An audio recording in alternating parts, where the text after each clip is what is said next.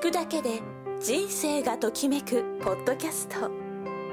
橋本孔明の「知らないと損する悩み解消法」えー、今回はあの、はい。片付け専門家のはい。小松康さんをお招きして、はい。まあ、片付けについてのお話をお伺いしたいと思っております。はい。で小松さんはですねええ。著者に、えーベストセラーとなったらたった1分で人生が変わる片付けの習慣のほかまずは靴を揃えなさいとか、まあ、仕事ができる人はなぜディスクがきれいなのかあと勉強ができる子がやっている片付けの習慣など数々の著書を出版されていてまたあの片片付け師という片付けのコンサルタントとしての活動が、まあ、テレビ東京のガイアの夜明けなどで取り上げられるなど多方面で活躍されている方なんですが、まあ、小松さんのことをあまりよく知らないとか、あのあるいは今回初めて知ったという方もいらっしゃると思いますので、まあ、自己紹介も兼ねてお聞きしたいんですけども、はい。まあ、小松さん普段どのような活動をされていらっしゃるんでしょうか？ちょっと教えていただければと思います。そうですね。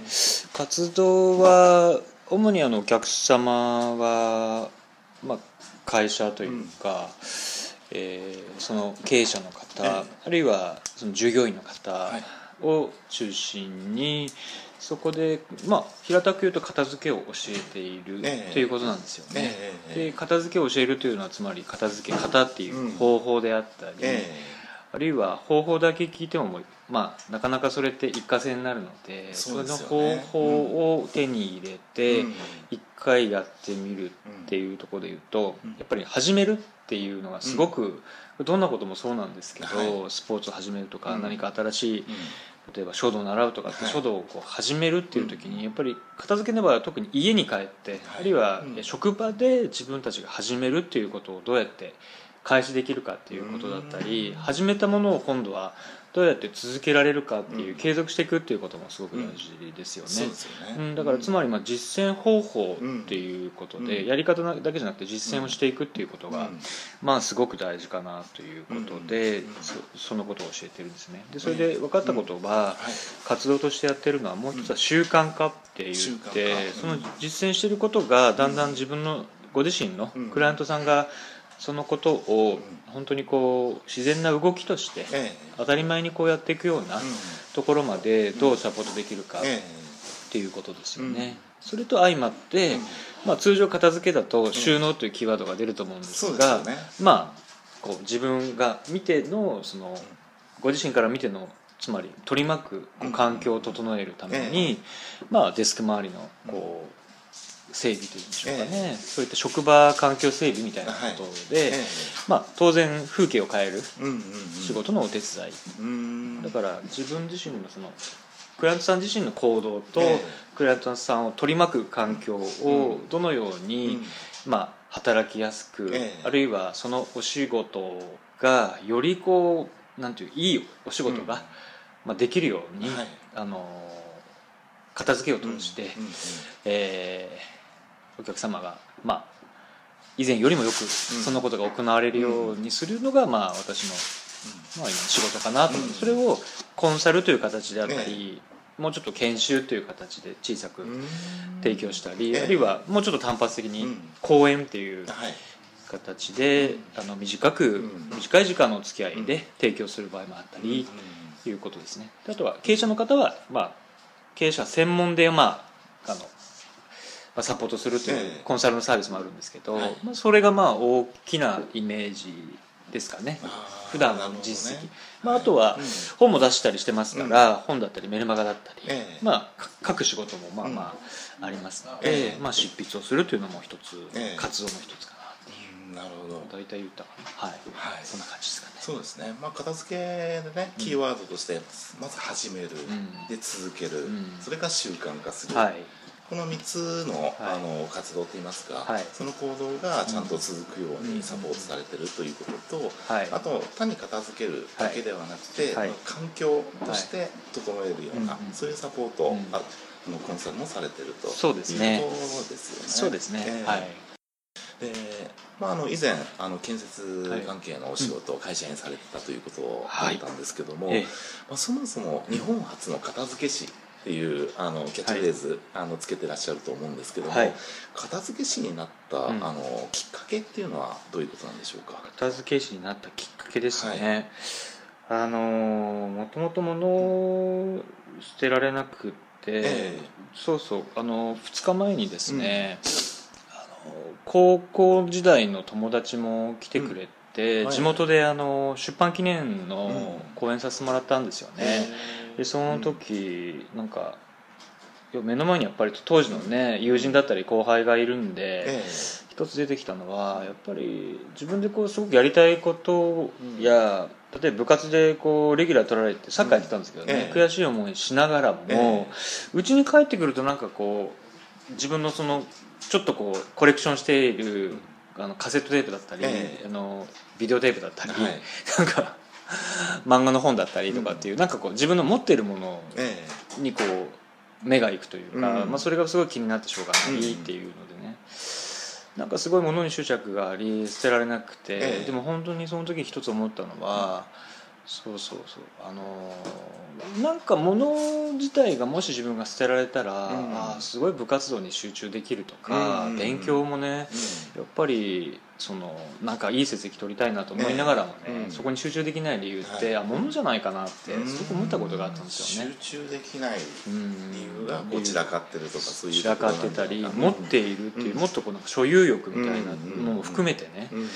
持ってることそれがすごくこううん物欲といったら分かりやすいですよね、ええうん。それがすごく強くてそれがまあなんかあのそこにこう気が常にいってしまうっていうことがね、うん。自分自身の中で一つ葛藤だったんですね、ええ。まああのその時はこんな言葉はなかったけど今言えば物と自分との関係をいつもこうなんか探ってたというか、えまあ、考えていたと、でもそれが切り離せない自分自身、えなんかそういう思いとずっとあって、うん。それで初めてねそれを切り離せたのがうん。大学行ってからなんですよ、あそうなんですか。はい、で大学行って、ええ。ーっと3年目までは普通にいつも葛藤してて、うん。やっぱり物何かあったら物買ってきたりとか、あのすごいやっぱり部屋の中に下宿してましたけど、すごい物が多くて。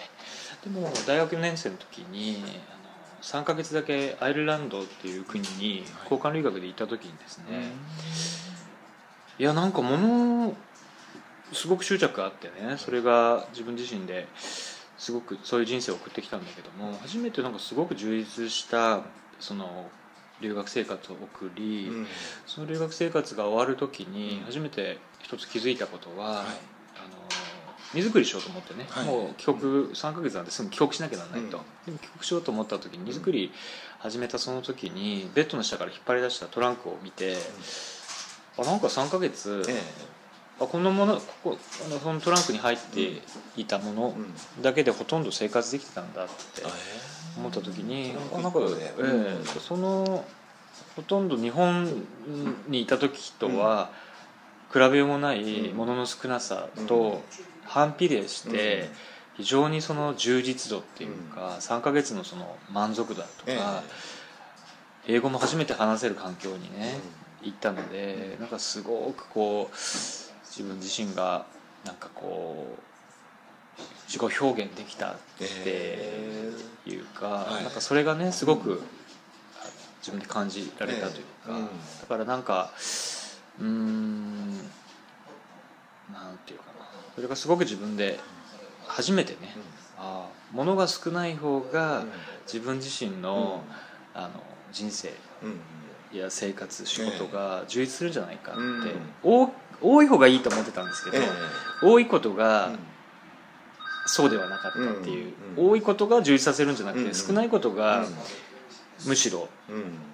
あの人生を豊かにするんじゃないかなっていう気づきがですね、うんあの今言語化できてるからそこまで思わなかった。言葉にはならなかったけど、はい。なんかそこがすごく感じられて、うん。まあ、帰ってきた、うん。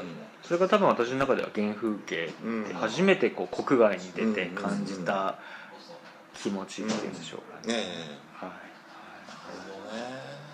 本当に物が多ければいいって話ではなくて、はい本当に最小限はい。のもので十分生活できるし、逆にそれで豊かに感じられるっていう原そう体験がそうです。ね、あったっていうのが、うん。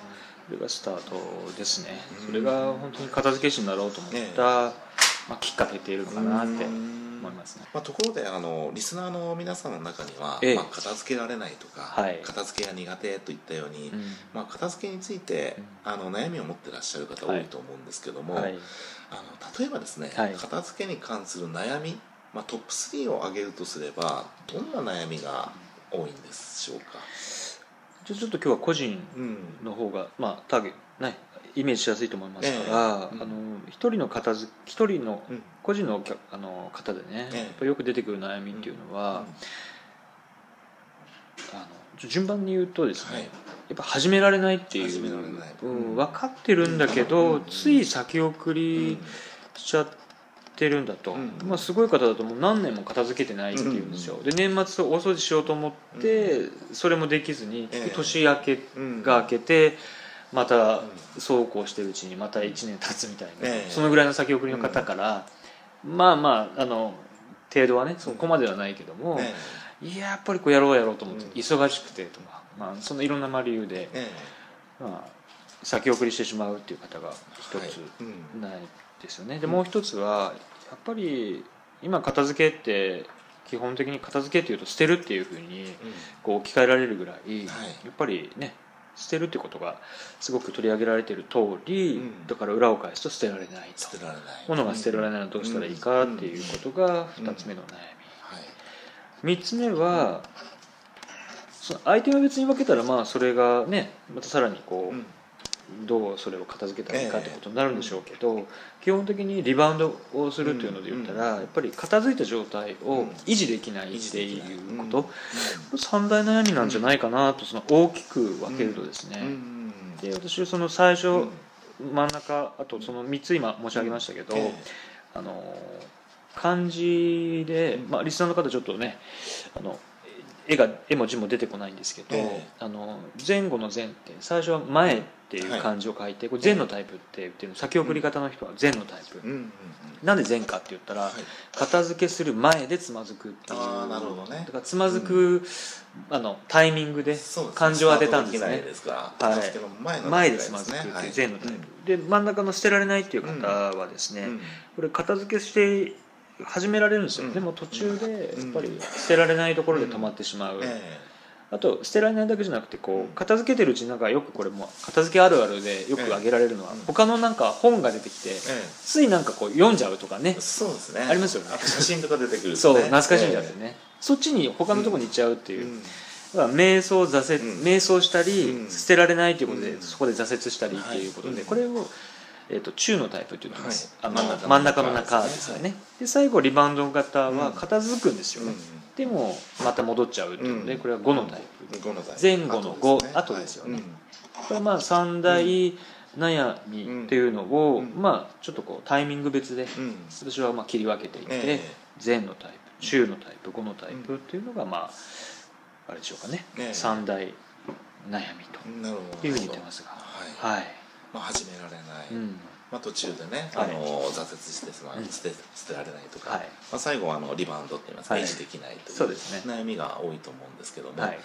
それで先ほどまあ片付けの悩みでうん。あの前とはい。最中とうん。後はい。ということで大きな悩みがあるというあのおっしゃってらっしゃったんですけども、はい。その片付けられないっていう部分のうん。根本的な原因ってどこだと思います、片付けられない原因ですか、はいあー片付けられないのの原因。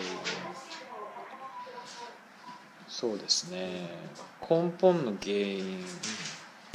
人によっていろいろですよね、えあと片付けを何と捉えるかっうんていうことも非常にあのまあリスナーの方もねええ。あのどう捉えてるかがあると思うんですけど片付けるっていうことを私はその根本の原因を考えるときにはええ。もっとど動作的に扱ってまして、えよくね間違えられるのはもちろんこれ全部含んでもいいのかもしれないんですけど、うん。掃除と片付けがまず違うっていうことで、ええ。ちゃんとその扱える問題にしていこうとしているんですよね。で掃除というのは、うん。あの汚れとかほこりとかシミ吐く服磨くっていう動作なんですけど、はい。片付けって何か物を扱うことだと、でその中に、えー、と私は片付けって一つは物を、えっと、整理する。え整理する動作を片付けと考えてまして、うんはい。えーそれ整理とは何かといったら物をいるものといらないものに分けえてはい。いるものは取っておき、はい。うん。そうじゃないものは減らすはい。捨てること、うん。だからまあ捨てらんないってさっき話をしたのが、まあ、ええ。一つ片付けっていうこと、捨てるっていうことを一つ行動の一つとして取っていますね、そしてもう一つはえっ、と物を取捨選択しえてえ整理してうん。物減りますよね、うん。減ったら今度その残ったものを、うん。まあどこにうん。あのどうあの置くかっていうことですよね、だからその置き場を決めるっていうのが片付けであって、えで最後は物をしまうこと。えはい。うん出したものをしまう。え物を片付けるって言いますよね、えうん。だからその物をしまうっていうことが3つ目かなと思ってるんですよええ。だから片付けられないというのはこの3つ言うんですけど、うん。あえて今日多分あのリスナーの方にもあの、まあ、分かりやすくというか、ええ。その具体的にこう定義するとすれば、うん。捨てられない言い換えると、え片付けられないっていうのは捨てられないっていうのがまず一つのテーマ、えはい。もう一つは物の置き場が決められないっていうテーマ、はい。で3つ目が物をしまえないっていう、はいまあ、テーマっていうことでいうと、うん。実はこの3つはまたそれぞれ、うん。まあなんていうかあの関連してますし関連しているし、別とも扱えるっていうことかなとうん。思いますよね。うんでただまあ一個その捨てられないということで言うと、ええやっぱり物に対する執着があり、何かで使えるっうんていうこう持ってることでの安心感やうん。なんか安全というか、ええ。そこがやっぱりあるので、うん。どうしても手放せないっていえうこと、物に対するね、まあ、さっきのもう繰り返す執着なのか愛着なのかうんそこがもったいないとかもったいないとかまだ使えるかもとかことがまあ原因かなと思いますよね。うん。そうですよね、うん。まあ、でも本当キーワードとして整理整頓という言葉の中の整理っていうのがい。るものといらないものえをきちんと分ける、うん。でいらないものは処分する、うん。うん整理すると、そうですね、で整頓の部分はきちんと置き場所を決めて、はいであとはその置き場所にちゃんと戻して戻してあげるっていうっていう3つのことですよね、うん。今ちょっと言ってて思ったのはあれかな、でもそんな区別がない中でやってるので、うん。片付けが苦手な人の一つは、うん全てを一塊で捉えてるってことかもしれないですよね。そうですね。ん。ええ。まさに片付けるっていうことやうん掃除もまあ一緒くたん。だし、ええ。まあまあそれでなんとかきれいにするっていうふうにうん。取り組むんでしょうけど、ええ。見ていてやっぱりその一つ一つに区別がない中でやってるので、えあれも私から見たら、うん。あれもやったりこれもやったり、ええ。つまり掃除やってると思ったらなんか、ねゴミ袋を左手に持ってはい。捨て出したり、あなんかと思ったら今度、まあ、極端に言うとですよ、えあの机の吹き出したりとか、、はいやどっちかね掃除と片付けまず一個ずつやった方がいいのにとか思いながらなんか、ねごちゃごちゃにこうやっていって、うんうんうん。どっちも終わってないと。そうですよね。はい。で物を捨て出してもうん。やっぱりもったいないと思ったり、いろんなことで止まったりっていうことですよね。でさっきのあの前と中5ってありましたけど、うん。はい。今のは多分、まあ、特に中のところだと思うんですよ、ええ。はいなかなか、えーやってもうまくいかないっていうことですよね。でも先ほどの片付けの3番目でしまえない、はい。しまうっていうのがあったじゃないですか、うん。なかなか物をしまえない、うん。しまうのが苦手、ええ。ここがすごいやっぱりこう困難な方がいますよね、うんええ。その方はさっきのタイプで言ったら5のタイプにつながる方で、うん。やっぱり一旦片付いても、え出して出しっぱなしどんどん出てくる、うん。それしまうという習慣がなかなかない、ええ。しまうが苦手、はいそうするとまあそこがうまくいかないとか、まあそういうまあえーまあ、簡単に一言でちょっと言えないんですけど、えまあ、ちょっとごめんなさい。なんか私も整理しされてないような感じもしたんですが、えいえいえ。片付けるっていうことをまず、まあ、分解し、えあの先ほどの大きく分けると、うん。まあ、それでも3つには分けられるので、うん。それぞれに原因はあるうということなんでしょうかね。んそうですよね。え。いかがだったでしょうか？次回のポッドキャストではどのようにすれば片付け上手になれるのか片付いた状態を維持できるように習慣化するためにはどうすればいいのかについて小松さんにお伺いします。次回の配信を楽しみにしていてください。